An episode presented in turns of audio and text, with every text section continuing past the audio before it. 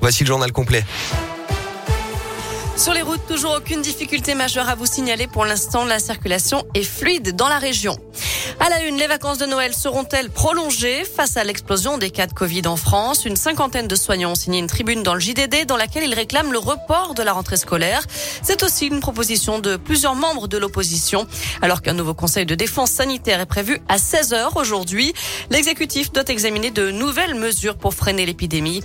Couvre-feu le 31 décembre, fermeture des bars ou des restaurants, renfort du pass sanitaire, ce sont des pistes de réflexion, tout comme la réduction de la période d'isolement des cas contacts pour éviter la paralysie du pays.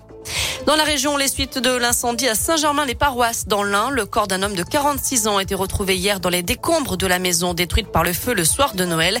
On ignore pour le moment s'il s'agit de l'occupant de la ferme. Une autopsie doit être réalisée, comme le souligne le progrès. Près de 40 sapeurs-pompiers ont été mobilisés dans la nuit de samedi à dimanche pour venir à bout de cet incendie. Chargé par un sanglier, il se tire une balle dans le pied. Un chasseur a été blessé hier matin à Priet, dans l'Ain. Selon le progrès, il aurait voulu se protéger lorsque l'animal lui a foncé dessus. Il a tiré, mais a manqué sa cible. La balle s'est logée dans son pied.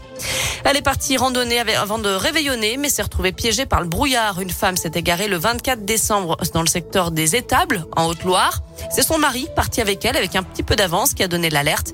Les gendarmes ont été alertés, donc la randonneuse, âgée de 50 ans, a finalement pu être jointe par téléphone et a réussi à trouver son chemin.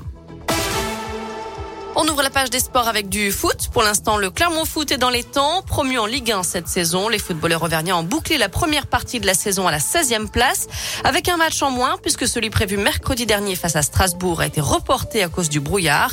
Le maintien est loin d'être assuré, mais la transition vers la Ligue 1 s'est faite sans trop d'accro, avec par exemple Mohamed Bayo, qui a déjà marqué 9 fois cette année. C'est autant Kylian Mbappé. Mais des lacunes ont aussi été constatées. Le président Ahmed Schaeffer devrait donc faire quelques ajustements dans le secteur offensif à l'occasion du mercato. L'objectif, c'est sûrement pas de créer un environnement de stress. On n'est pas du tout ridicule. Certains peuvent dire maintenant, si on enlève ce très bon début, le tableau, ça serait peut-être un peu différent. Bon, oui, euh, ça peut toujours être que a eu un petit peu cette euh, énergie du promu au début, mais il faut aussi dire que la phase d'apprentissage, elle est toujours là. L'idée, c'est vraiment de rester dans cette cohérence, dans ce style de jeu. On a deux, trois cibles. Ça va passer par des prêts, ça va passer par des prêts avec options d'achat potentiellement. C'est très délicat, mais euh, on travaille, bien sûr. Et le prochain rendez-vous pour le Clermont Foot, ce sera donc dimanche à 16h en Coupe de France, avec un déplacement en Corse sur la pelouse de Bastia. Un mot de rugby, le Loup se déplace à La Rochelle ce soir, 13e journée de top 14 et dernière journée des matchs allés. Coup d'envoi à 21h05. Je rappelle que le match à Brive ASM prévu hier a été reporté à cause de plusieurs cas de Covid dans l'effectif clermontois.